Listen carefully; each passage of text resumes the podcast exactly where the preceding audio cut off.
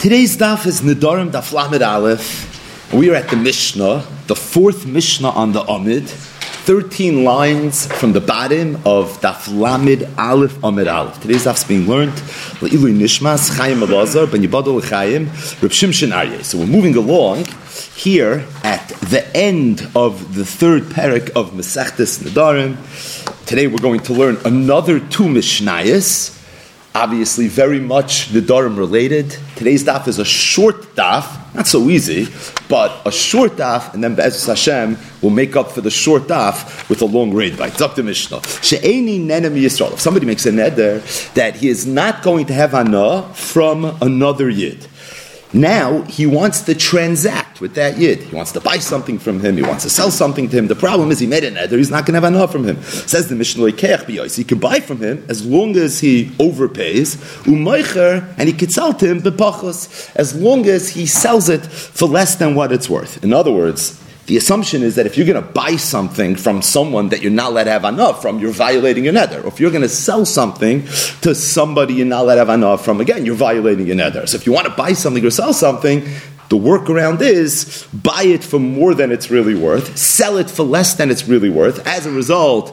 it's not exactly a very wise business transaction, but at the same time, you didn't have enough. Because you didn't have enough, you didn't violate your neder. Yisrael and Lee, what if a person makes a fakert neder? He says that I don't want any yid to have enough from me. And again, he wants to transact with this person. Says the Mishnah Leikeach Bepachos, he's allowed to buy from him as long as he pays less than what it's worth, and he can sell to him as long as he sells it for more than it's worth. Again, in this case, the other people are not allowed to have hana from him. He now wants to buy from them. By him buying from them, they are going to be benefiting from him, unless he pays less than what it's worth. Again, if he sells to them, they will be having enough from him unless he sells it to them for more than what it's worth. If they overpay for it, they, they didn't have enough. So in that case, it's going to be okay. And the Mishnah says, however. The Ran has two pshatim in what the girs in the Mishnah is and what the pshat in the Mishnah is. But the pasha pshat that the Ran says is, the Mishnah is just saying, b'derech agav, you should know it's going to probably be difficult for you to do business. Because if you tell a person, listen, I'm happy to sell to you, but my Rav told me, halacha because of another I made, I can only sell it to you if you overpay, or I can only buy from you if I buy it for less than what it's worth.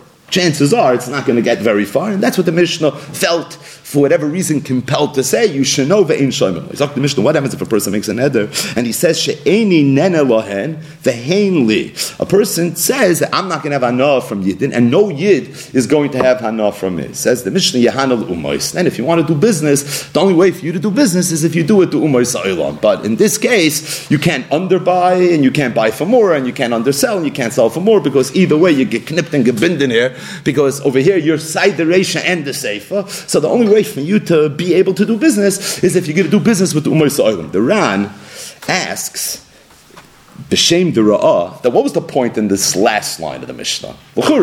All the last line of the Mishnah is doing is the math. It's just adding the Reisha and the Seifa and coming up with a situation where obviously if you can't buy for more, you can't buy for less. You can't sell for more, you can't sell for less. So naturally, if you're going to want to buy a loaf of bread, you're going to have to go to the non-Jewish store. You're not going to be able to go to the Yiddish Moicher. So the Ran says in the name of the Ra'ah that really there's a Chiddush here. The Chiddush is that I would have thought that it could be that being that a Yid would want to transact with another Yid, if somebody makes a neder like this, we look at it it as a neder shav. We look at it as a neder where the person made a neder to do something that really he can't do.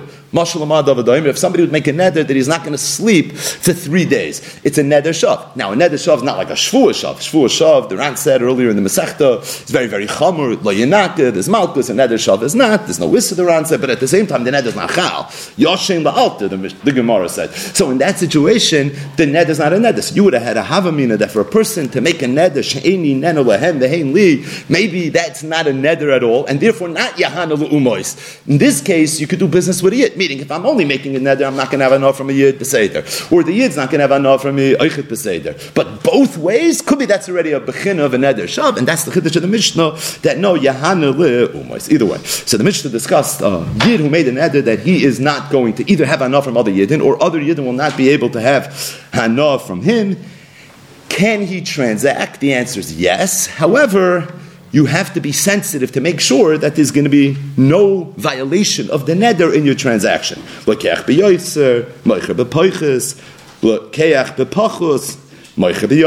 It's interesting, the Mishnah did not discuss what the halacha is if this person wants to either buy or sell at fair market value.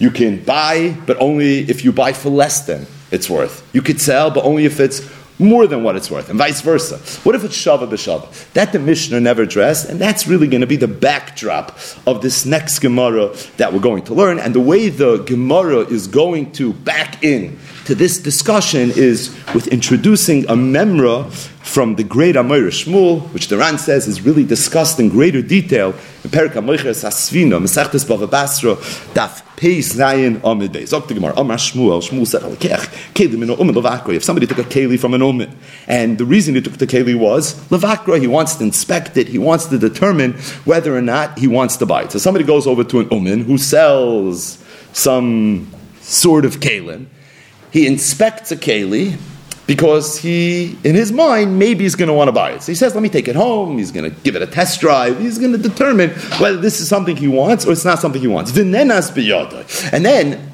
when he had been using it, an oinus happened, and as a result, right now it was damaged. The question is, is he chayiv not? So Shmuel said chayiv.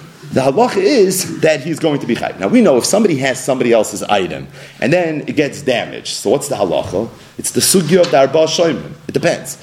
This item that you have, you have it because you're watching it for the person that really owns the item.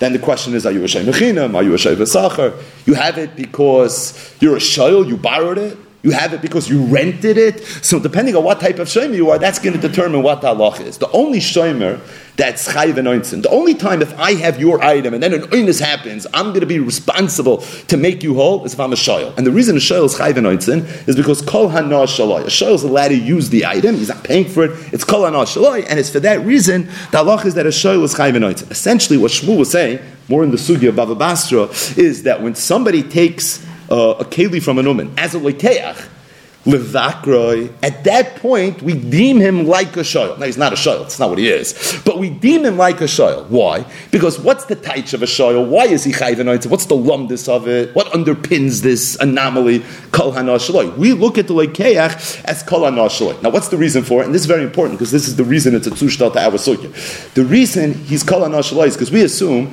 that anytime there's a buyer and a seller, anytime there's a transaction, Shmuel says the lekeach is the one that's considered to be the ikr beneficiary of this transaction.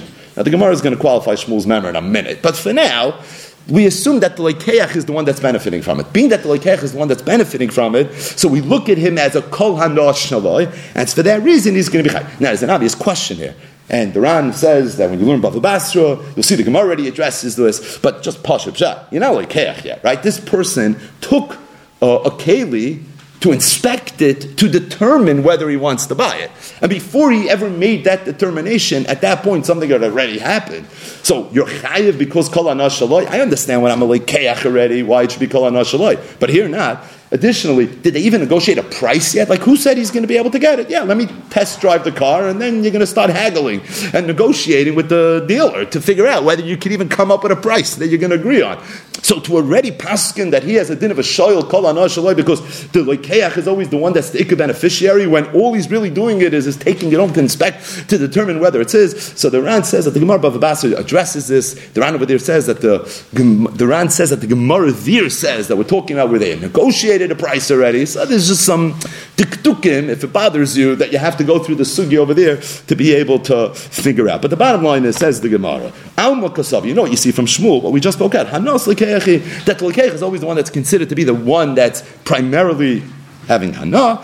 And it's for that reason we look at the Lekeach as if he's a shoyel, shakal ana shaloi, and that's why he's chayiv in What does it have to do with our sugyas tanan? We learned in our Mishnah, somebody makes a neder, I'm not going to have ana from Yidin, and now he wants to do business with him. So Moicher, he can sell him bepachas as long as he sells them for less than what it's worth. But But if he wants to sell it for fair market value, says the Gemara, it's meduyik that he would not be able to do. Why not?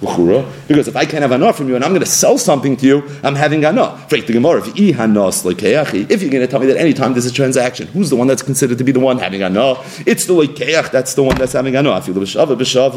So why can't you sell shava b'shava? Why does the Mishnah say the only time I could sell to you is if I'm going to sell b'pachos Nó 咗 Even shava b'shava I should be able to sell because if I sell it shava b'shava, I'm not the one that's considered to be having ana. You, the lekeach, are the one that's considered to be having ana. So the Gemara makes an akimta. The Gemara says masnisen. Our Mishnah is bezvina de rami alape. It's not talking about a typical transaction. It's talking about where a person is selling something that's difficult to sell, and because it's difficult to sell, so although ordinarily we look at the lekeach as being the one that's the primary beneficiary, but when you sell something that's difficult to sell. So to the contrary, then the moicher is the one that's deemed to be the one that's Baker having ana. Therefore, if you would sell a shava b'shava, we would say you violated your neder. The only time it's going to be mutter is if you're moicher b'pachas. But the Gemara says, okay, if that's the case, reisha lekech b'yoiser. How are you going to understand the reisha? The reisha said that this same person who made a neder is not going to have enough from another yid.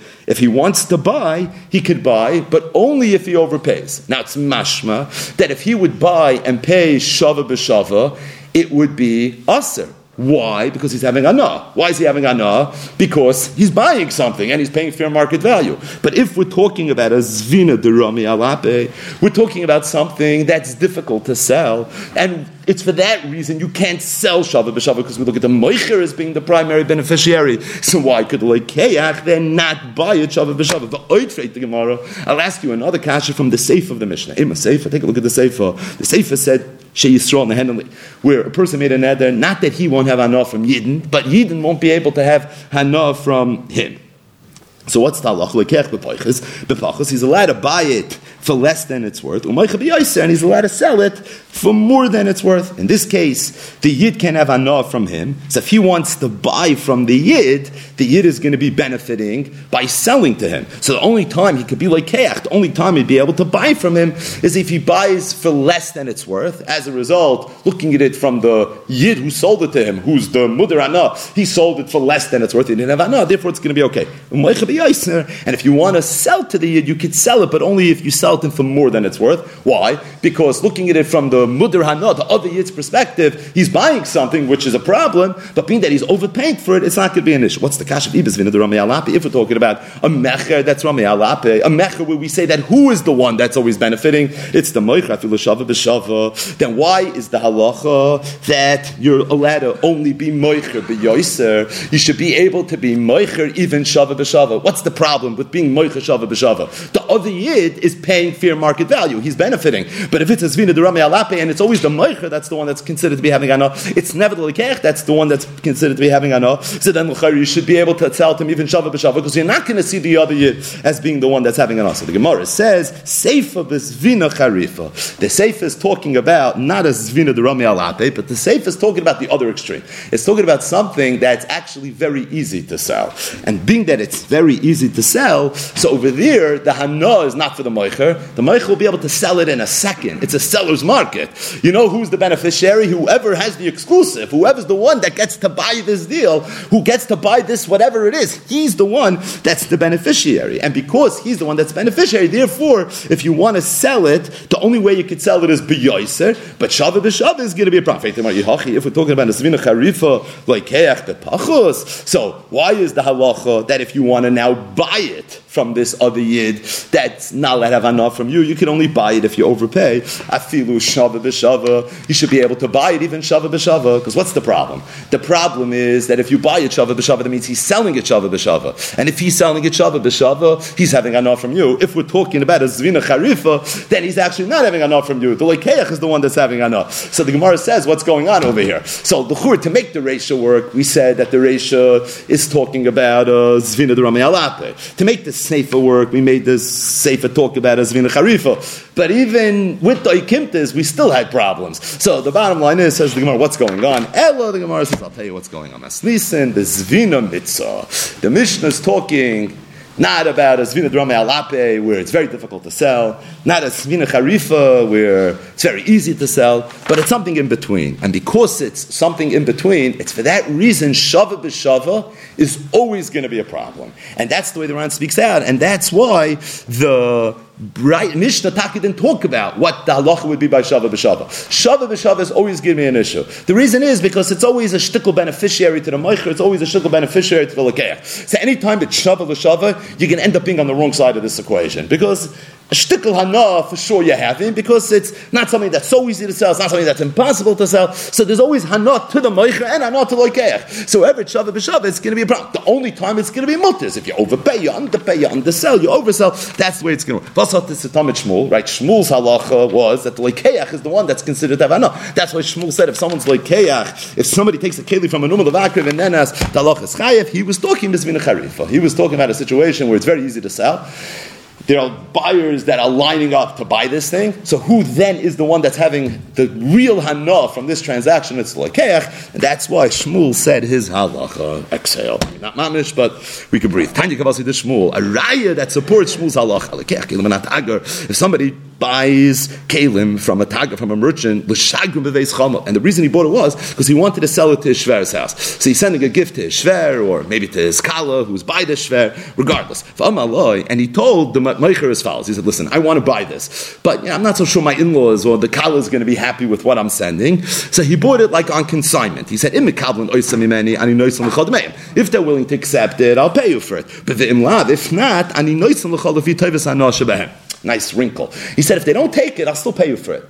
But I'm not going to pay you full value for it. I'm giving it back to you. I'll pay for the Tevasana. Meaning, if you send someone a gift, even if they return it, you have. And as a result, I'll pay you for the Tevasana.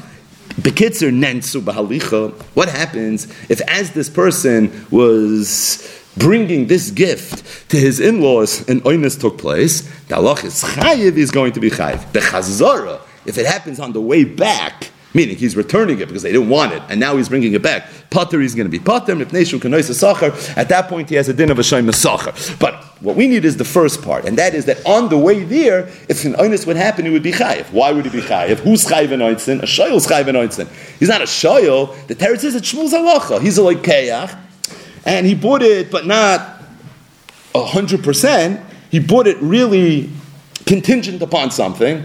In Shmuel's case, he's going to inspect it. In the Braisa's case, we have to figure out if the in-laws are going to like it. But the bottom line is, is that he's a loikeach. Loikeach is kol anosha loy, hochab mayaskina, will make the akimta that the Gemara made in Shmuel's memra. It's talking about a zvina charifa, and it's the loikeach that's the one that's really having enough. But the bottom line is, you see this concept, that you see a loikeach could have a din of a shoyl that he's going to be chayiv and Another halacha. Who's safsira? Safsira is a broker. So he takes things that belong to Ruvain and he tries selling them to Shimon. So there was a broker, the Shakal Lazvuni. He took a Chamar, he was brokering donkeys, to sell it to somebody. He couldn't sell it. Did the Hadar? On his way back, to the owner of the chamar, he wanted to return it.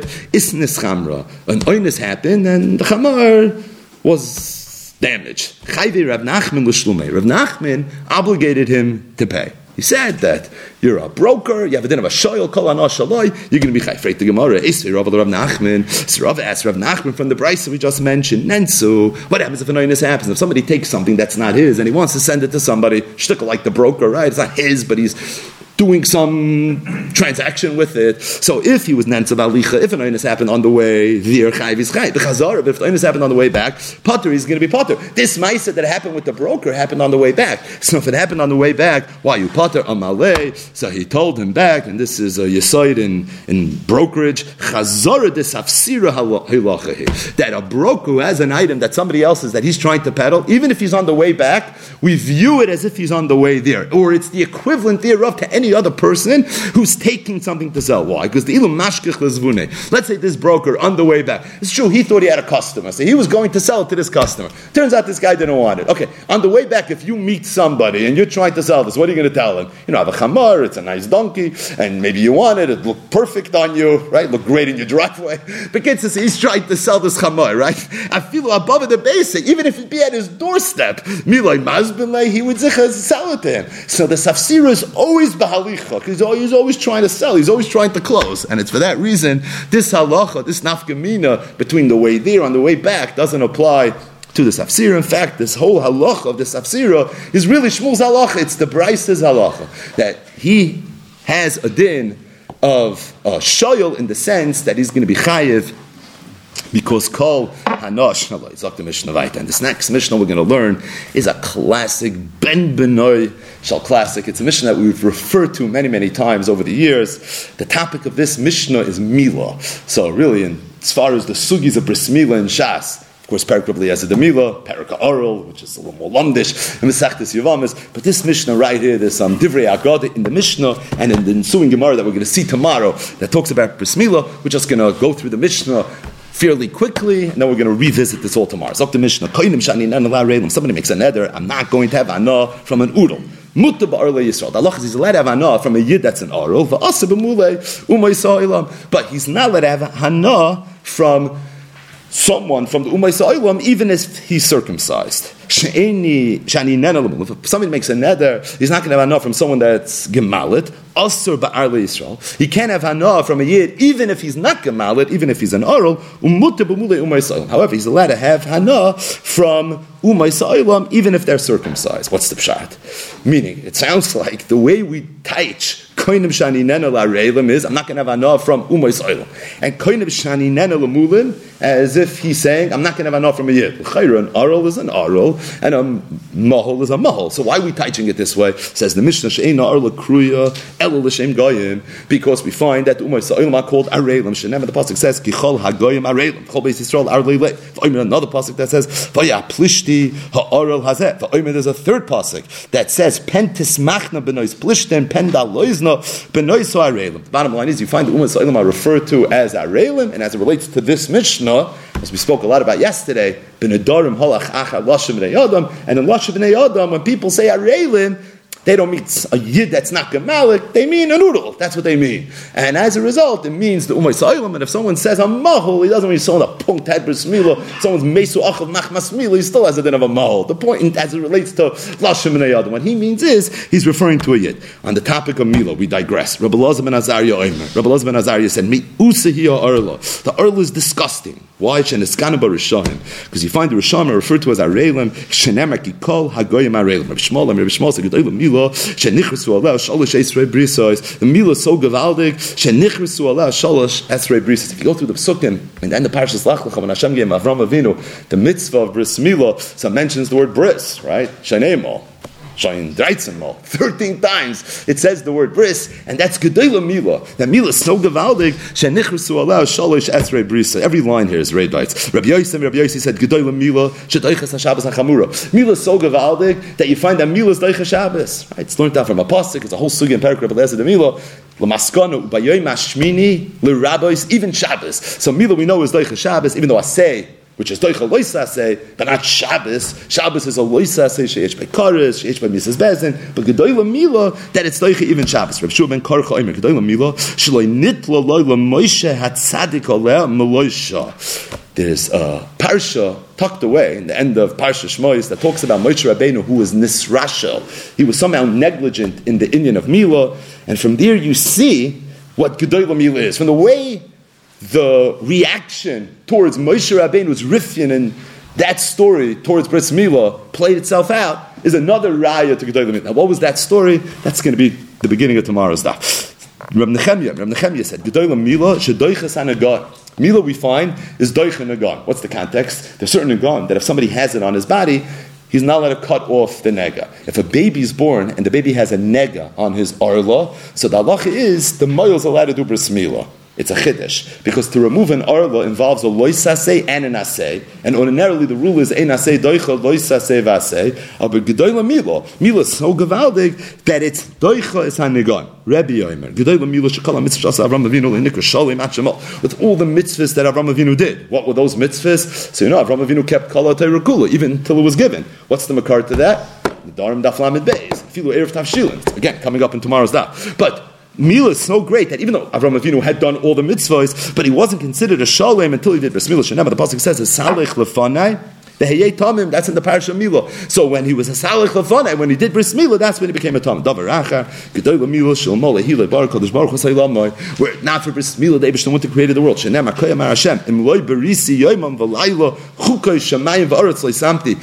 the Berisi, Yoimam, Valayla? It's referring to Bris Milo again. So much here. B'ez Hashem, we'll talk a little bit about that tomorrow.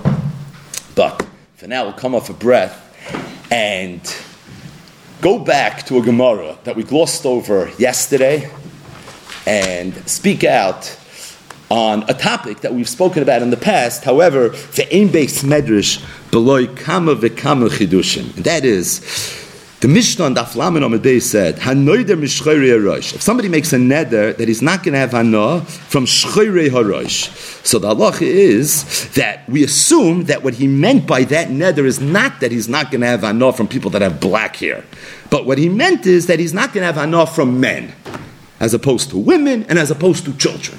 But the point and the way we teach the neder of Hanoider Mishchari Rosh is that he's making a neder that he's not going to have enough from men. Gemara, why? What do men have to do with Shchayri Rosh? So the Gemara says that the words Shchayri Rosh, which literally mean black hair, but figuratively in Lashon Bnei Yada means people whose hair is sometimes exposed and sometimes not exposed. Says the Gemara, the only class of people that can fall into the category that zimnim de michsi reshayu, v'zimnim de magli reshayu are men. Why? Nashim ala oila michsa. The hair is always covered.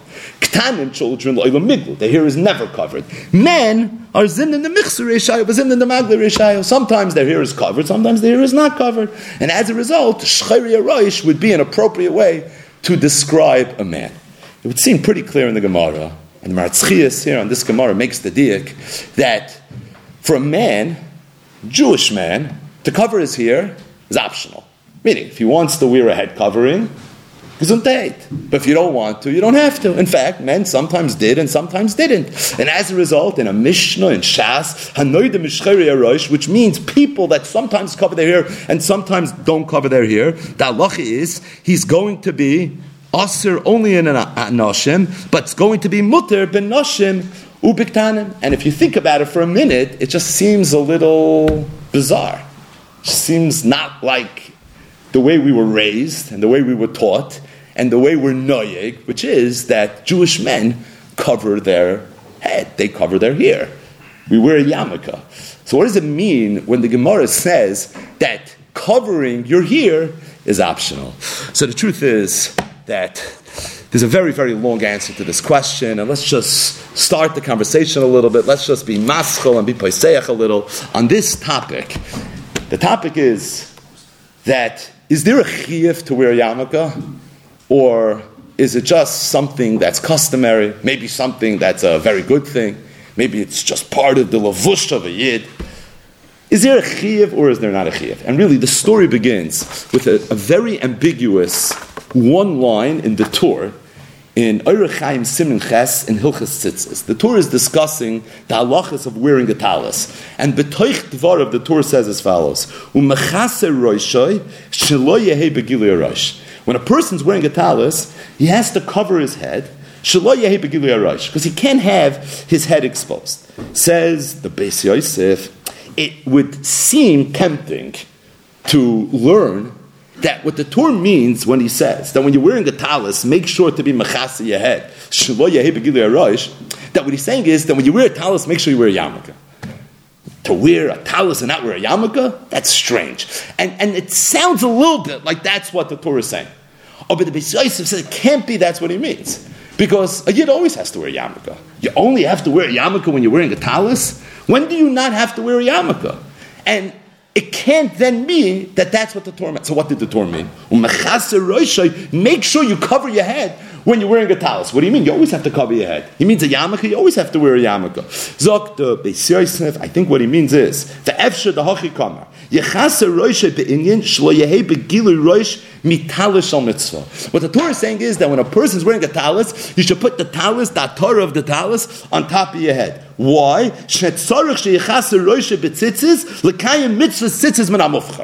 there's a mitzvah min for a person to wear his tzitzis where the talis is over his head, where he's completely nesatif betalis and nesatif betzitzis, and that's all the Tur is referring to. But don't think, says the Beis Yosef, that when the Tur said, make sure to cover your head when you're wearing your talis, he meant make sure to wear your yarmulke, meaning just make sure your yarmulke is, is, in your pocket, so you'll put it on at the time that you have to wear your talis. He always has to wear a, towel, a, a yarmulke. So what did the Tur mean? He meant the way you're supposed to wear the talis is by putting the talis over your head. Says the Darkei Moshe.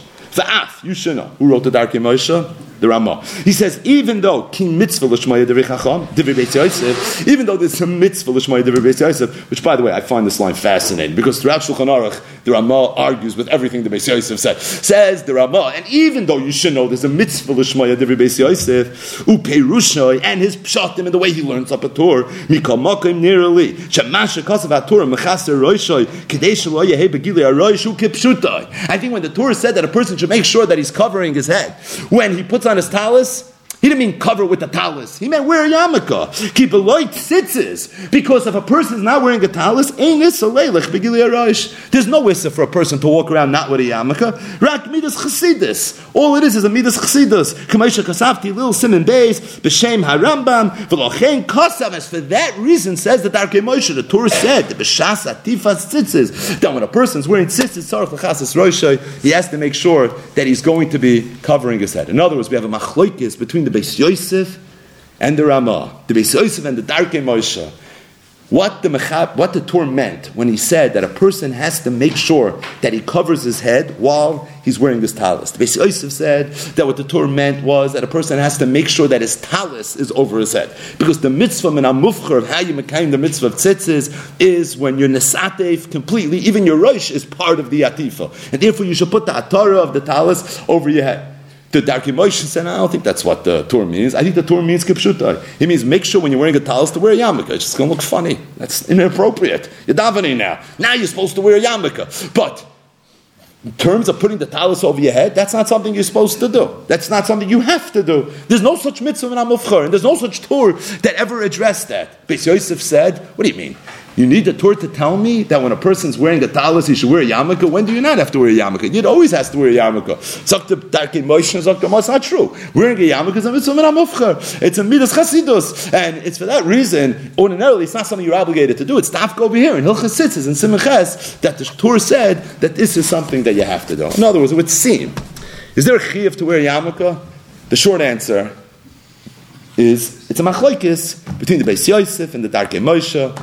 According to Beis Yosef, there's a chiyuv, and according to the Darkei Moshe, there's no chiyuv. Emes is, there are many, many Gemaras and Shas that would seem to shrai what the Darkei Moshe is saying. And that is, there really is no chiyuv for a year to wear a yarmulke. The first Gemara, only because we're learning Nedarim now, is Nedarim Daf Lamed Beis. The Gemara said, "Anoida Mishchorei Aroish." The halachas is Aseba Anoshim, because the taich of Shchorei Aroish are people that are Zimnim the Michsi Reishayu, Zimnim the Migla Reishayu, and Anoshim are people that sometimes their head is covered, and sometimes their head is not covered. So I say matter. Sometimes they wear a yarmulke, sometimes they don't wear a yarmulke. When they're davening, maybe they wear a yarmulke. When they're not, they don't wear a yarmulke. But al you see, it's optional. Rab Tzvi is ha'ara on the Mishnah. So Luchura Exhibit A would seem to be the Gemara in the Dharam Daf Laman Omid Beis. But there are other Gemaras. The, the Gemara says in Shabbos Daf Kuf Yud Ches Omid Beis. Omer Rafuna Bereid Rav Yeshua. The context over there is discussing a lot of different Amiroim and Tanoim, and they talked about different Gevaldiga things that they did. That they said in the reward for what I did, I'm going to be Zoicha to a Chelik in Olam Haba. Says the Gemara Omer Rafuna Bereid Rav Yeshua. Rafuna Bereid Rav Yeshua said, Tasty I'm going to get a tremendous Olam Haba to Loisagina Dalit Amas Begili Arosh because I never walk Dalit Amas Rosh. I'm makbid to always cover my head. And because I'm makbid to always wear a yarmulke, I always have a covering on my head. So it's for that reason I'm going to get a gavaldig schar. So let me ask you a question. If a person has a chiv to wear a yarmulke, so you're going to get tremendous schar for wearing a yarmulke, that's what you have to do. That's what you're supposed to do. So what's Rav Huna Rav Yeshua saying that I'm going to get murdered schar because I don't go dalad amis, but like kisu harash. What do you mean? You have to. That's something that you're to do. There's another Gemara. Kedushin daf lamed aleph amid aleph. Rav Huna Breder Rav Yeshua. The same Amoira said. Rav Huna Breder Rav Yeshua maski arba amis begil rosh. He would never go dalad amis begil rosh. Amar he would say shchina l'mayla meiroshi. He said the shchina is atop my head, and because the shchina is atop my head, so he never went dalad amis begil rosh. This is obviously Rav Huna Breder Rav Yeshua. L'shitasi same Gemara. Shabbos kuf yud chesam and base. There, Rabbi Yeshua is talking. He said what he did. Kedushin Lamed Aleph Amad Aleph. The Gemara just mentions the Hanhaga of Rav Huna Rabbi Yeshua. But the bottom line is, you see, Rav Huna Rabbi Yeshua is a very big deal that he never went Begilia Rosh. Why is it such a big deal that he never went Begilia Rosh? Obviously, because it's something that in Halacha is not such a huge deal. There's another Gemara. Kedushin Daf Lamed Gimel Amad Aleph. The Gemara says, Ravina Havi Yosef Kamed Rabbi Yirmiyah Midifti. Ravina was once sitting in the presence of Rabbi Yirmiyah Midifti. Chalafahu Gavra Kamed. There was a person that passed by him. But like Michsi Reisha, and he wasn't wearing a yarmulke, he wasn't covering his head. Amar, so Ravina said, Kama chotzef hay gavra, as I'm a chutzef, that he would walk by us without covering his head. Amalei, so he told him back, Rav Yirmi Midifti did, Dilma mi masa mechasin, maybe it's from masa mechasya, the gisu barabanan, where he's used to doing like rabbanan, sleep by gaspa, and he doesn't feel this need to suddenly go into trembling mode when he gets in, comes to the presence of Rabbanim. If you look in the Mefarshim and this Gemara, they all explain that Ravina said that he felt it was a chutzpah that you're in the presence of Talmid Chachamim, of Rabbanim, and you're not covering your head. In this matziv, you should cover your head. And that's what he told him. Maybe it comes from Masa Machasya, where he's accustomed to drink Zechur and as a result, it's not such a chutzpah, because from where he comes from, he's Libai Gaspa, and therefore, it's not such a huge deal. But what do you see from here? That, again, to wear a yarmulke is something that was considered an appropriate thing to do when you were in the presence of greatness, when you were in the presence of Rabbanim. But Stamazayim, the Velterite, to have to walk around that way, mechatesi. Because if people and Yidden always wore yarmulke, what's this person doing not wearing a yarmulke? He's from Masa Mechasya, it's Gisu Be Rabbanim. What do you mean? A Yid has to wear a yarmulke. Another Gemara. It's a Gemara everybody knows. The Gemara is Masech the Shabbos, Daf Kufnun Vav Beis. The Gemara talks about Rav Nachman Bar Yitzchak. The context over there is Yesh Mazel Yisrael or Ein Mazel Yisrael. So the Gemara tells a story. Made Rav Nachman Bar Yitzchak Yitzchak, when Rabbi Nachman Bar Yitzchak had a baby, Amrula Kaldoi, the astrologers told her, Brich Gan your son is going to be a Ganev. So the Gemara says, She had an idea, she had an Eitzah, a patent. She said, I'm going to make sure that my son is always covering his head. He's going to always wear a yarmulke. Like this, if he's going to always wear a yarmulke, this is not going to be an unrelated. She told him, Kasi Reshech. And she told him, as he got a little older, she said, I want you to always cover your head.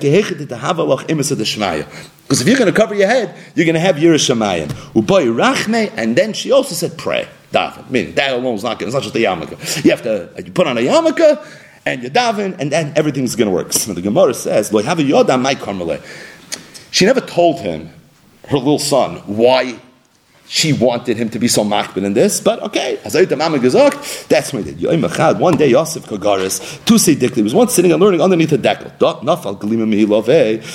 All of a sudden, his head, his head covering fell off. As it falls off, he looks up. He saw a decal and there was nice, nice fruit on the decal. Alme Yitzre, his Yitzhahara got the better of him. Salik, he scaled this decal, Paskil Kibur Bashine, and he grabbed a fruit off with his mouth. That's what a netiyah he had to being a ganav, but what protected him was the fact that he had this messiah and from his mama that you always wear a yarmulke, and as long as he covered his head, everything was okay. Again, it's mashma a little bit that this was like a special case and a special situation for a Nachman Bar Yitzchak. But ordinarily, for people in the Velterein, maybe not. The bottom line is, is we have the Gemara in the Darim, Daf Lamanam base. Hanoidim Mishchaya Rosh is also by Noshim because Zimnin the Michsi Reshayu Zimnin the Magla Reshayu. We have the Gemara in Shabbos Kufyut Chesam and Beis where the Gemara says, Rabbi Yeshua said, Tasi Li, his great schar is going to come. Why? Because he never goes Dalat Amis, Begili Rosh. And we have the Gemara, which is essentially the same Gemara in Kedushin Daf Lamed Aleph, Lamed Aleph, the Gemara says, Rav Rabbi Yeshua never went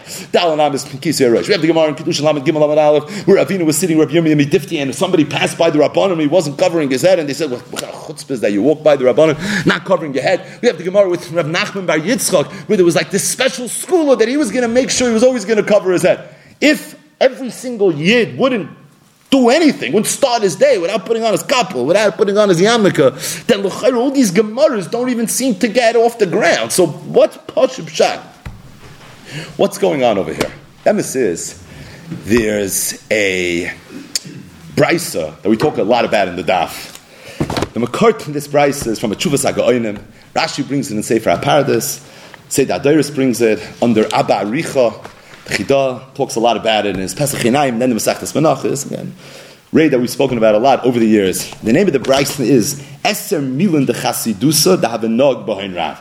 The great Amir Rav had ten chumras that he observed his entire life, and the braisa mentions what these ten chumras are. The second of the ten chumras are shenis tolehavi maska arba amas begili rosh. He never went dalat amas begili rosh. Shtickle checkmate. Never went dalat amas begili rosh. What do you mean? It's a chiyuv to go dalat amas begili rosh. The teretz is, like we said, it's something that to me is chasidus l'chayr, and as a result, it's one of the esim milin the chasidus that Hamanag ben Rav. His mamish one of his midas chasidus is that he never walked down Amis, but like. It's interesting if you look up the braisa inside. So the braisa mentions that after Rav was nifter, so the talmidim of Rav wanted to perpetuate the memory of Rav. So what they decided was they came together and they said that there's no one person that can keep all ten of the chumras, but let's divvy them up. We're going to divide up all the chumras. You'll keep this one, you'll keep that one, and like this says Amin as a chabura, we're going to make sure that we're upholding the great avoid of the Rebbe, and like this, Rav's memory is going to be perpetuated, and his chumras are going to be perpetuated. And if you go through the Braisa, the Braisa mentions which one of the Talmidim took on which. The most famous one, the one we always talk about, is that one of the ten chumras that Rav was knowing is he never looked outside his Amas. And the Braisa says that Rav had a Talmud whose name was Rav Yosef, and he had another Talmud whose name was Rav Sheshes. And those two Talmidim made this Kabbalah, they would never look outside of the Amas. And then the Braisa says that at some point they realized that it was impossible, and they felt that they were being over on the Kabbalah that they had made, we're learning the Dharam now, specifically a Kabbalah that they had made for their Heilige Rebbe, for Samu Aseinayim. They made themselves blind, and that's why the two Suman and Shas are Rav Yosef and Rav Sheshes. That's the rest of the story. But what we need now is, says the Braisa, after Rav was Nifter, so which Talmud took on this Chumrah that he was never going to go and never walked out of Amos Begilia Rosh, the Noig Rav Huna Acharav. It was Rav Huna. So it's interesting. I have an edition of the Asarim Milah de Esim Milah de Chasidus Davnog Ben Rav that has a pirish that was written by Rab Gershon Chanuch the Radziner Rebbe, the Balatcheles. There's actually a very interesting background to this Pirush that he wrote. It's right here in the Hakdama. He writes that the year was 1884, and he was dealing with a, a bilbo. It seems that people had accused him of committing a crime that he really had not committed, and he was standing trial, and his matziv was very, very chamer, and he felt that he needed a schos. And it was a very tricky times. he decided that he's going to write. He's going to write an Agadah Kiyodua. He was a goyin oilam in the world of lumdis and halacha of einkam laharech. But it was a it was a difficult time for him to be Isaac in those in Yanim. So he decided he's going to write an Agadah. So he said he wrote a pirish on the tzava of the Tana Rabbi Eliezer Haggadah. He also wrote a pirish on the Braisa of the Eser Milan the Chasidusa Avanog behind Rav. And he said also there's a Yamshel Shloima somewhere, a Marshal, that brings that there were five chilukim between the Bnei Bavel and the Bnei Eretz Yisrael. And he wrote a pirish on those five chilukim. But Al Kabanim said there's a commentary that was written by the Rezina Rebbe, the Balat Chelis, on this Braisa, the Eser Milan the Chasidusa the Avanog behind Rav. So on this Shenis, Shenis lehavim maska arba amas begili aroish, the Rav Rafuna Achra. So he says it's posher to him that there's a Toys Atfos here. It's not Rafuna. It had to be Rav Huna Breder Rav Yeshua. He says you have two Gemaras. You have a Gemara in Shabbos Kuf Yud Ches Amid Beis, and you have a Gemara in Kedushin Daf Lamed Aleph Amid Aleph. But the Gemara says Rav Huna Breder Rav Yeshua never went to Amos. I just found the Chuvas Hagaonim at Abraisa in an old manuscript somewhere that was discovered that talks about how Rav had this Chumrah, and his Talmud Rav Huna was the one that took it on. Can't be it was Rav Huna. It must be it was Huna Rav Yeshua. His problem is was Rav Huna Breder Rav Yeshua a Talmud of Rav? He's Pashtus. He seemed to have been a Talmud of a Talmud. Uh, but the bottom line is he says no. There's rayas that he was a Talmud also, and he says Pashatim that the Girsa is not Rav Huna in the Braisa here, but the Gerson really supposed to be Rav Huna Breder Rav Yeshua. Just to digress for a second, I think it's worth it. Lule de Mistafina, and maybe it's a emes and a, a Dover Nifla as well. And that is, there's a Gemara Masachtas Rosh Hashanah, Daf Yudzayin Amar Aleph. The Gemara over there says, Rav Huna Breder Rav Yeshua Chalash. Rav Huna Breder Rav Yeshua was very sick. All Rav Papa Yulebe. And Rav Papa went to be Chayla. So underrated. Who was Rav Huna Braid Rav Yeshua's Bal Plukta in Shas? Rav Papa. Right, so usually when you think of famous Bali Plukta, Abai Rava, Rav Lezen Rav Yeshua, Rav and Shmuel, Rav Papa and Rav Huna Braid Rav Yeshua are throughout Shas. So Rav Huna Braid Rav Yeshua is sick. And Rav Papa came to be Mavaka Chayla. Chazi the Cholish Lealma, and he saw that it was already not good. He was holding Shain Atat, Amalahu. So he told the Oilam that Tzvisule Zavdasa. Stop preparing the Tachrichin. You know, he called the Chaver Kadisha, make all the arrangements, because it's just a matter of moments. He saw everything wasn't looking good. The Itfach. The Meister Rav Huna Braid Yeshua had a refuah. Have a Michse Rav Papa, the Michse. The Rav Papa was embarrassed to come appear by Rav Huna Braid Rav Yeshua. Here, he mamish wrote him off. He said that it was all over, and now he meets Rav Huna Breder of Yeshua at Zich Geshemt. Amalei, Bekitzer, the Gemara tells a whole story. My chazis. He said, Rav Papa said, was I wrong? I mean, I looked at you. I wasn't looking as a doctor. He's looking as Rav Papa. So he said, I saw it was already you were holding in Doilam Amis. So he said, like, what happened? So he told him, you should know you were right. In Hachi Hava. I was mamish holding by leaving this world. He said, but at that moment, mamish, when it was it was supposed to be Yitzias Neshama, Hakadosh Baruch Hu entered Kaviyachol, and he said as follows: Being that Rav Huna of Yeshua is someone that's a Mavra Midoisav, that throughout his life, if people would do things to him, he was mavat there. He would look away. He would make believe it didn't happen, even though he was right. He was hundred percent right, but he would look away like Takuma Bahadeh. So we have to treat him differently, and they brought him back to life. And he was bright. So he said, Papa, you're right. You don't have to shame zich. You are 100% right. What you said was emes. There was a special Hayrasha because I spent my life being Maver Amidaisai, and that's why I was brought back to life. But this is a Gemara that talks about Rafuna Breed of Yeshua that was very, very sick. He was a Chayla. It's interesting. I looked up in the Toldas Tanon Vamiram Rab Aaron Hyman just to see a little bit about the life of Rav Huna Breid Rav Yeshua. This is what he writes: Mechayev hapratim loy motzinu shum davar. We know nothing about the life of Rav Huna Breid Rav Yeshua. It's a chiddush because he's in so many gemaras. But he says you don't find anything chutz me Rosh Hashanah Daf Yitzayin Amar Alf Shapam Achas Chala. He says the only thing I know about him was is that one time he was a chayla. But this is the only thing that Chazal were ever megala to us as it relates to who Rav Huna Breid Rav Yeshua was. I was thinking that this Gemara Masechtas Psachim Daf Kuf Aleph on the base. The Gemara says that Abaya was once walking together with Rapapa and Rafuna Braid Rav Yeshua. And the Gemara says that Rapapa was to the left of Abaya, and Rafuna Braid Rav Yeshua was to the right of Abaya. And as they're walking, all of a sudden they see one of the Shadim, who's Ketef Meriri, is coming towards them. So the Gemara says Abaya and it was coming towards the left. So Abayi told Rav Rav Yeshua, switch places. Go from the left, you go to the right, and let Rav Papa be on the left. Meaning, let Rav Papa be the one that's going to encounter this uh, this demon, this mazik. So Rav Papa turns to Abayi and says, What did I do? Like, why are you walking me into this mazik now? Amalei, he told him, At shaita kaimaslach. He says, You're shaita kaim, you're a bar mazel. And he said, Because you're a bar mazel, I'm not so worried. So what does it mean? So if you look in the Rashbam, the Rashbam says that a Rav Papa we know was a big veer. Osherati, he told him, You're an Osher, v'yesh mazel toif, you have a good mazel, I'm not worried that you're going to be hurt. So I was thinking, again. This is Lule de Mistafina. And that is, that the Gemara says in Brachis, Dafman Dalit Amid Beis, Amr Rabbi Yehuda, Shloisha Tzrichem Shrimor. There are three people that need Shmira. The Eluhein, Chayla, Chasan, and Kala. A Chayla, a Chasan, and a Kala all need Shmira. Shmira from what? If you look in Rashi, Rashi HaKadosh says, Shmira min hamazikin. They need Shmira from the mazikin. A chayla needs Shmira min hamazikin. The one thing we know about Rav Huna Braid Rav Yeshua was, is that he was a chayla. So it could be, out chayla, Al Tzchayla, he needed a special shmir and amazikin. So Abaya said, no, no, you go to the other side and put Rapapa over here. Du bist the you need shmir and amazikin. Rapapa is the chabar mazel. He doesn't need the shmira. So that's the reason he flipped them around. Sounds a little out there, right? But I was thinking, Rav Huna Braid Rav Yeshua said what? Rav Huna Braid is the one Amoyer in Shas that we find never walked Dalan Amis. Why didn't he walk Dalan Amis? He said, Shechina l'mayla me'roishi.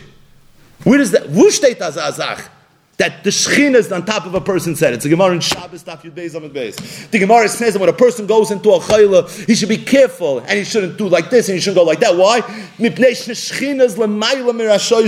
So maybe, maybe Rav Huna Braid, Rav Yeshua, there's one thing we know about him from Ganshas, said the told us Tanan V'Amayran, and that is Rosh Hashanah Yud Amar Aleph, that he was a chayla, and maybe that's Pshan in the Gemara Psachim Kufir Aleph the base. But if he was a chayla, so that's why he had the Shechina L'Mayla Mirashoisa. So that's why him, not Rav Papa, not with dealing with all that Ram. They weren't knowing this Chumrah. It was Rav Huna Brave Rav Yeshua because he taka had Shechina L'Mayla Mirashoisa. Valar was given a chayla, and a chayla has Shechina L'Mayla Mirashoisa, and because he was Shechina L'Mayla Mirashoisa, maybe that's why Rav Huna. But we digress a little bit. Regardless. So Nachsul and Yonenu. So we have a machloikis between the Beis Yosef and the Darkei Moshe and the Rechaim and the Tur and Simon Ches. When the Tur says that a person when he's wearing his talis, he should make sure he's covering his head. What does it mean? The Beis Yosef said, "Oh, I mean you're a yarmulke. You always have to wear a yarmulke. What it means is you put that tuda. The zilban tuda should be on top of your head. That's what it means. But it doesn't mean that you should wear a yarmulke. You always have Moshe. It's not true. It's only a midas chasidus to wear a yarmulke. And fakir, that's what the Tur is saying. That when a person wears a talis, he should wear a yarmulke. And we just mentioned five gemaras with a price of the Essen and the Chasidah Avanag Bain Ra.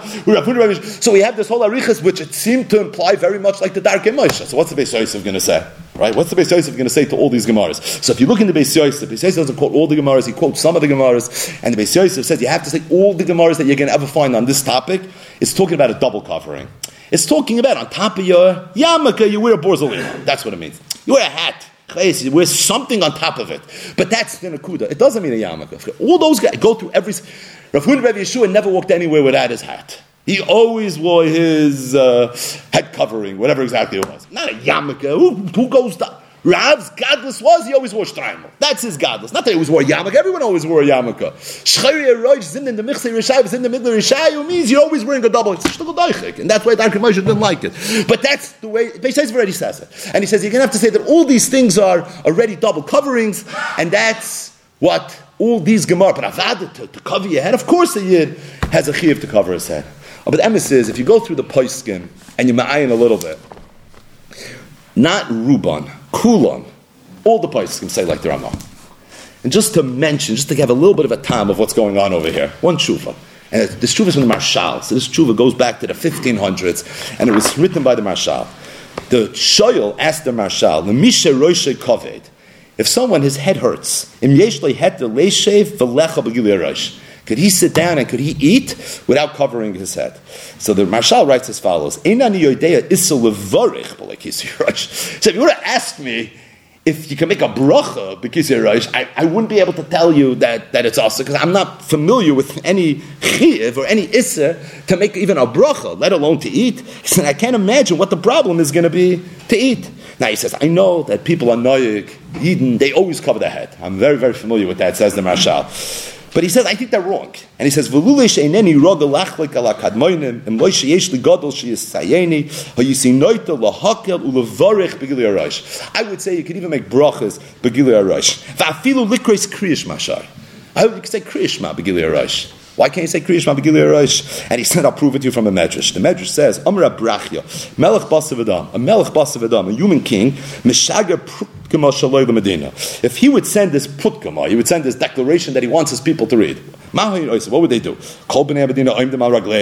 Everybody would stand up, they would take off their caps, the and they would read it, Be'ema Be'yira, Bereses Baruch Hu, Yisrael told Klai Yisrael read Kriyishma, Prutgema didi. That's my Prutgema.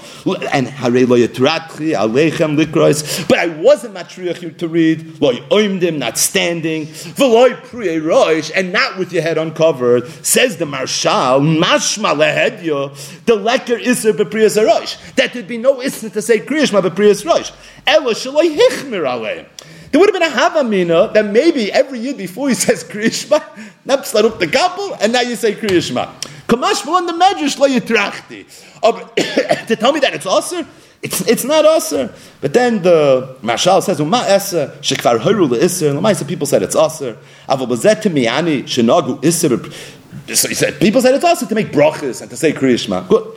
Uh, okay, I can't argue, even though I think from the Medrash it's mashma not the way, but that much I'm not going to argue. I'll tell you what does bother me. There are people that think that it's aser to have your hair uncovered even when you're not davening. That I have no idea where that came from. The only time you find that is by a woman and by a married woman. I says the Marshal, you find Gemaras. All those Gemaras, like we said, these are all Gemaras that are Amidas Chasidus, like Pachs Yoiser. That's really all it is. Then he says, Toich Devar, Vishamati, I heard Al Chacham Echad, about a certain Chacham, Kishahayu Loimed, when he would learn, Hayu Loimed Begili Arash. He would learn without his yarmulke. This is someone that the Marshal referred to as a Chacham. So we don't know who it is, but you can just use your imagination. Someone that the Marshal thought was a Chacham, that when he used to learn, he would take off his kapeluch, the Amash Kavid Olav Amasa. He held that it was very heavy. And I think we just have to stop for one second. In the times of the Marshal, I mean, I'm going to try to stay in my lane here, but I don't think they had yarmulkes then. I, I don't know when yarmulkes really came into existence. But the Rambam didn't wear a yarmulke. The Rambam wore a, a whole matzav on his head. He wore a turban. He wore a head covering. Yarmulkes are fear, is a fairly modern invention. They didn't have yarmulkes then, so when they used to cover their head, they were putting a whole headdress. That's what it was. It was a whole matziv on top of their head. And because that's what it was, so this year it was, it was covered. It was very difficult. I mean, to sit and learn with a whole situation going on your head could be very hard. That's what he means. He didn't mean the yarmulke was hard with the little yarmulke. That was the big deal. Kemuvin, that's not what he was referring to. But it must have been something along those lines. Either way, says the Marshal that halacha is not a problem. He says, no, to learn without a yarmulke, I don't recommend it. Befrat there, that are going to look at you funny, and Lamaisa, based on that, you have to be worried about Chadorim, it's going to be Yasser. But then he goes on to a whole lot Arichas, I mean, this is classic Marshal. Anyone that's familiar with the Chuvas and the Marshal and the Harifus of the Marshal, this is like epic. It's textbook Marshal. He says. He says, I want to reveal to you a little bit the Kloin of the Ashkenazim. He says, Misha goyim. If somebody was caught drinking yayin nesach in a, in a maloyin somewhere of uh, goyim, or you would eat fish that was cooked in their kelim. So, somebody like that, in this, this person would be like the worst person in the world. But Misha, but if there's somebody that goes and he wears, he takes his yarmulke off, as no, he says somebody that does that, no one's going to care so much. And he's been arguing by COVID. He said, if he's an oisher, forget about it. No one even notice. Make believe you didn't see. Right? I don't tell you, don't tell. This is all good. You have nothing. That's what he writes. He says, if he's an Misha, by COVID and usher v'takif, forget. Oh, if somebody eats mamish, he eats everything but that shoyu begili roish, hoyu toifsen oisoi, they chappen by the lapels, kilu yotzim in a cloud, they throw them out. Okay, now chacham ain't a but this is the way it is, the Marshal says. But Al Kabanim, he says, you want to know halacha l'maisa, as it relates to halacha l'maisa, this is not something you have to worry about. The Vilna Goyen in the Biur HaGra, by the way, in Simches also talks about this, very much about Richas, a very, very, very long Biur HaGra. What was the Vilna Goyen's day on this whole Indian? Okay, the last thing that he says. The last words of the Vilna Gaon on this topic is Klola de Milsa. Ein Isser Klau Barosh Megula Lo'oila. Rak Lefnei Agdoilim. Unless he's standing in front of Gedolim. That's based on the Gemara Kedushin, the Flamet Gimel, the Maisa with Ravina. The Chem Be'es HaTfila, Oz Nochain Hadavar, Mitzat HaMusar. It's more like for Musa Seder. Mitzan Musa Seder, it's the right thing to do. V'shar hayoim, what about the rest of the day? Do you have to cover your head? It's meant for the kdoishim. But it's not meant for the average man. So the bottom line is, what we have here is, is we have the Darkei Moshe, and we have the Marshal, and we have the Vilna. They're all saying, and it's all the Paiskim, they all say very, very clearly that this whole Indian of covering your head is really optional. It's a Midas Chasidus, that's what it is. It's a Midas Chasidus, and it, that's really what it's based on.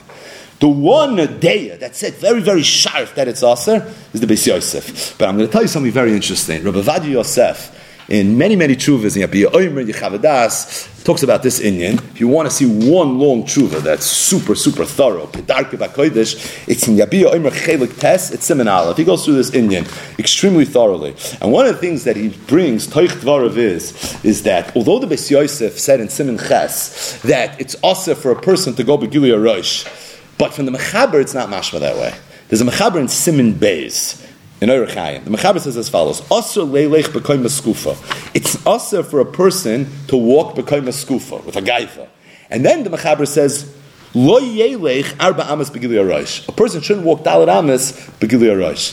So Maran, Avadia, and really the Kadmoinim were already medayik. That sounds a little bit from the Mechaber that going b'koy maskufa is asr. When it comes to Gilui Harosh, lo arba amas.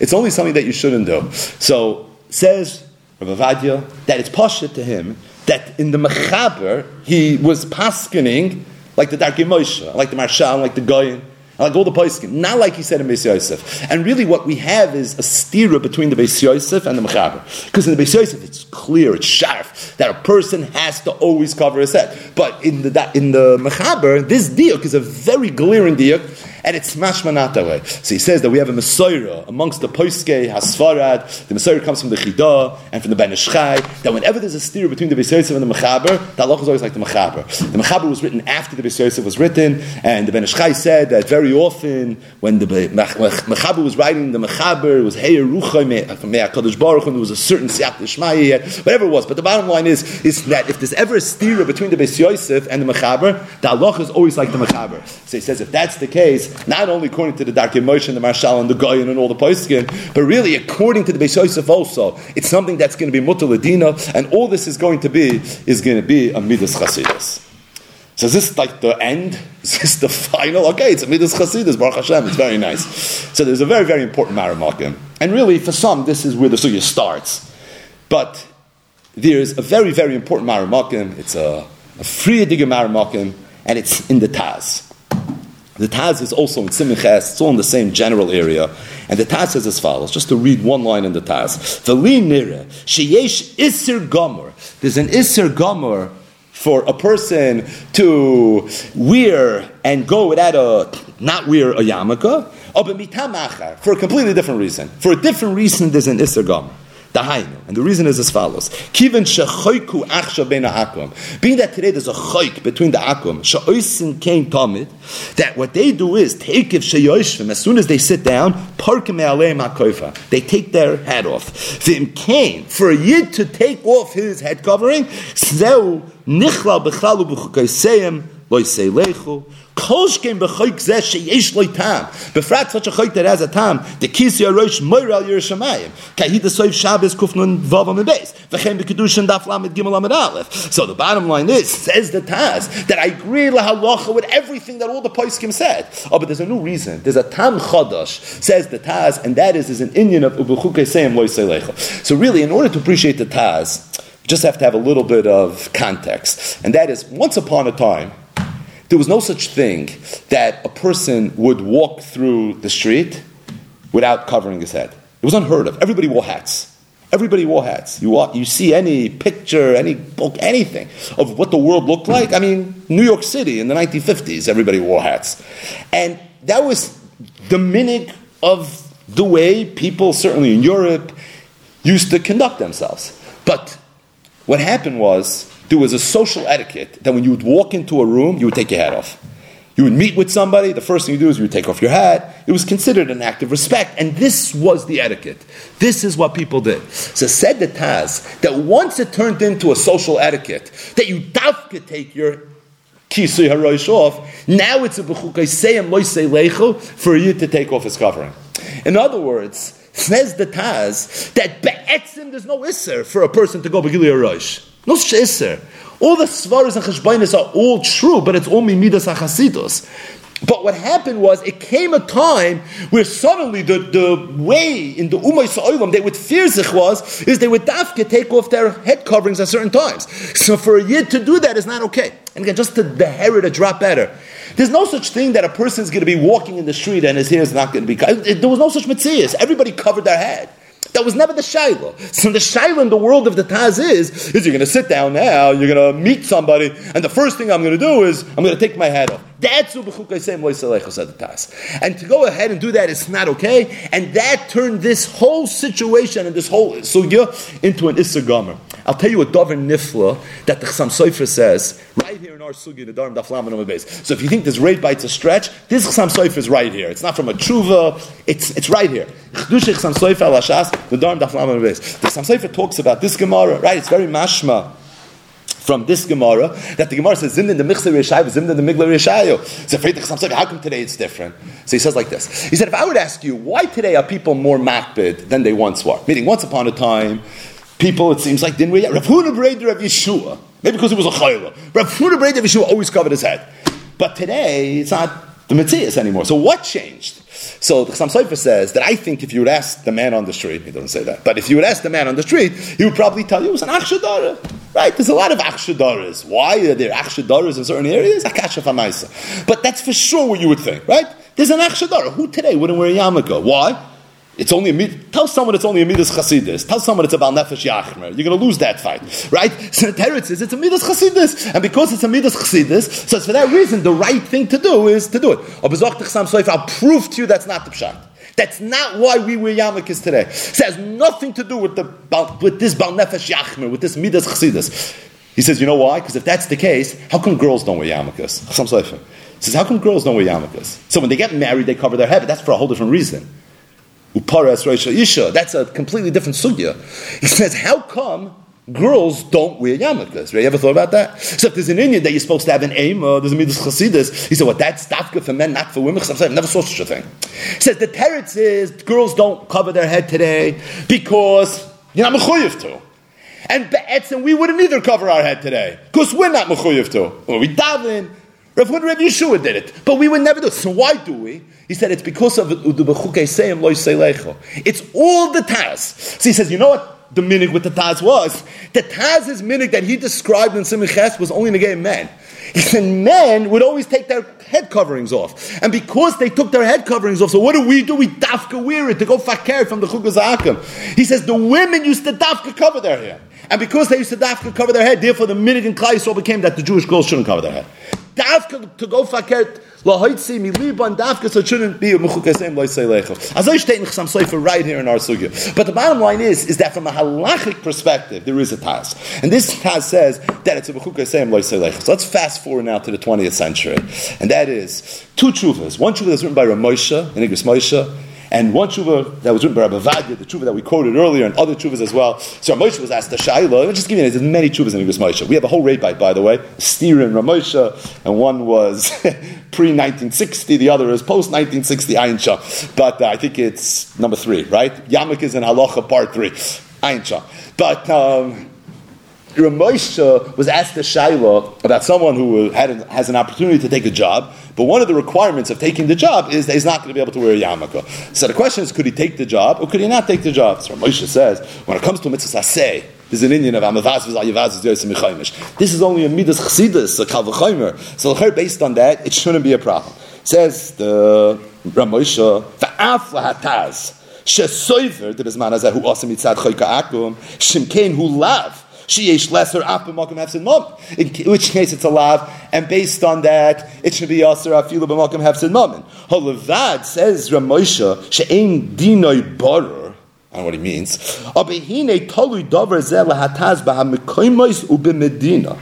It all depends on the time and the place. And he says nowadays b'medina zu vaday ein zeh mishum choyk akum the rubam einon is zehirim b'chukei and most people don't keep such a minig anymore. Nobody walks around with hats today. And there's no such minute today when you walk into a room, you take your hat off. So that whole chayk of what people were doing once upon a time, that whole Taz said Ramosh is not Negeya. So he says it's posher to him. So finds in that that Taz is not Negeya. So he says to be chayish for the Taz is not something you have to worry about. He says, and for that reason, gave him rishus. He told the Sid, you can take this job, even though it means that you're not going to be wearing a yarmulke. It's fine. The only thing he told him is you have to make sure, dafka, when you're in the makam of avodah, then you could be makel. I'm giving you the heta for that. But stam, all of a sudden, because I have a job where I don't wear a yarmulke, it means I'm never going to wear a yarmulke. He says, chas v'shalom, that's not something you're allowed to do. And he says, even if they're going to laugh at you, but if you're outside of the avodah, he says, I give you no rishus. Do what you need to do to take the job. But anything beyond that, even if it's going to mean bezyonis, that I'm not giving you a heta for. To take the job, yeah, else the hefsin moment. He was being between the hefsin moment and the bezyonis. Bezyonis, I'm not being mevater on. But he said, as far as the hefsin moment, that's something that I am willing to be mevater on. But the bottom line is, this is Ramboshna, based on the fact that the ikra din is not such a big deal. All it is a midas chassidus, and based on the fact that even though there's a taz, but the taz is really totally if you and the mekayim that's not such an issue, and for that reason, it's not going to be a problem. Rabbi Ovadia also talked about this Taz, and Rabbi Yosef said that he feels the Taz not negated for a different reason. He says, because the Emma says this Taz is a very, very big Chiddush. The reason this Taz is a Chiddush is because we know that the Poiskim say, the Poiskim HaKadmoinim, and this is usually the way we fear that the only time there's an issue of a Bechuka Yisayim Moisnei Leichel is if what you're dealing with is an issue of Avodah Zarah. So whenever the Sugi is a Sugi of Avodah Zarah, that's when you have the Salacha. But when we're not dealing with Avodah Zarah, then there's no problem with Bechuka Yisayim Moisnei. And being that taking off your hat or wearing your hat and wearing a covering is not a Sugi of Avodah Zarah, so meaning that it's not a sugi of avodah zara. So based on that, this is not something that's going to be an issue. So the bottom line is really what it boils down to is the taz. That's what Chassam Sofer said. That's the pashtas. And in the 20th century, Ramosha said that I don't see where the Taz is negay bismanazeh. Rabbi Ovadia had more of a fundamental issue with the Taz in terms of the fact that it doesn't stem with all the Gedolim, with all the Poiskin, the Marid, and the Shah. That said, it's only negay of Zara. And being that it's not something that's negay of Zara, so based on that, this will not be an issue. But then Rabbi Ovadia Yosef says something very, very important. And this is really the disclaimer to this whole conversation.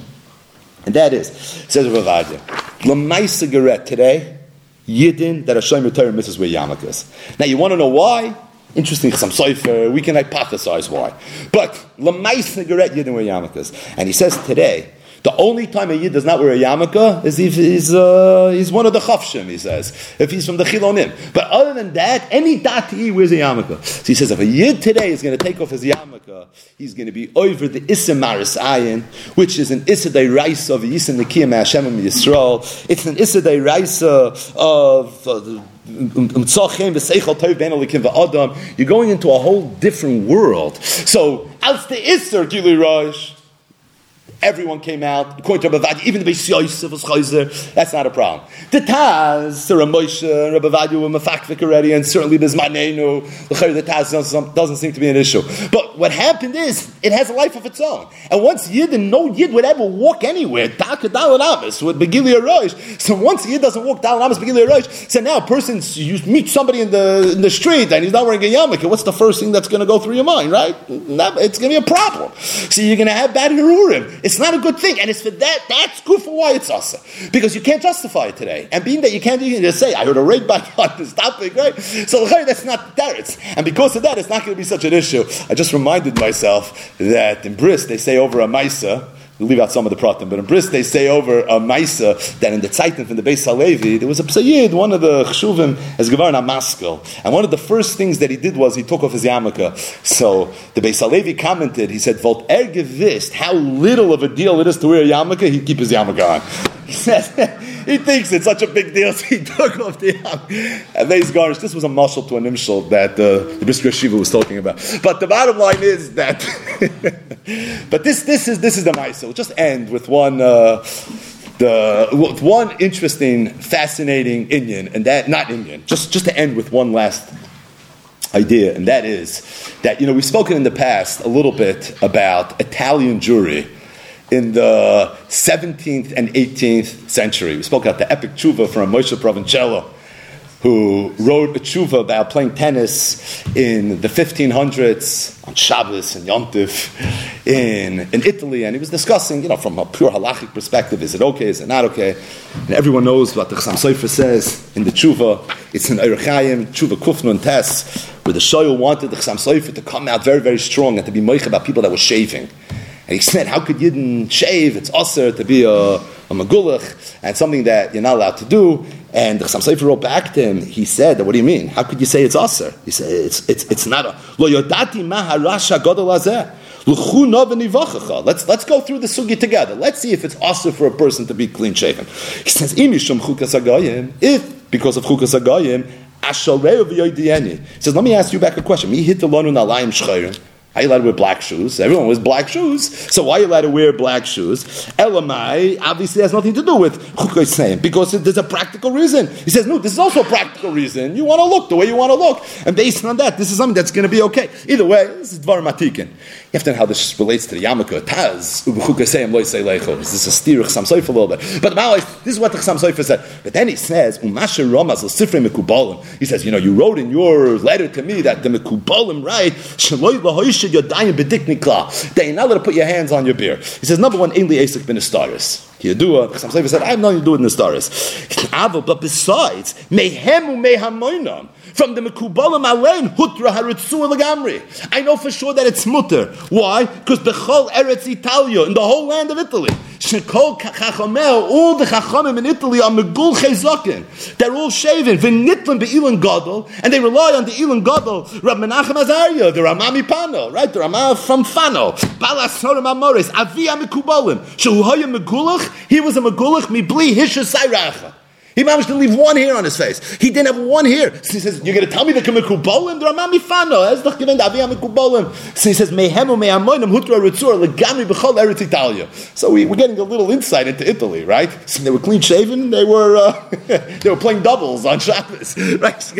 a little sense of what's going on. But this is a little bit, uh, right? A little insight. But I'll tell you something. This is mamish. If you don't know this, this is, uh, you know, but this is mamish.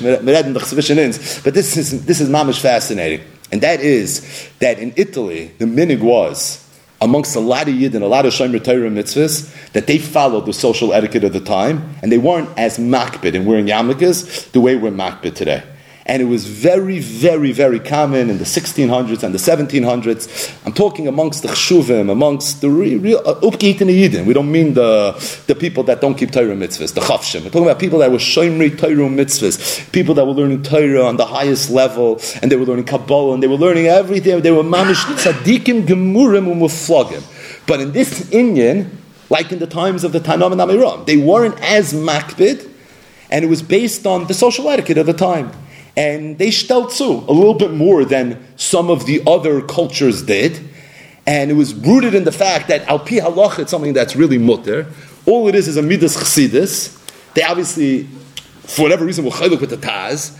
And the bottom line is, is this was the minig. This, this is pashat the way it went.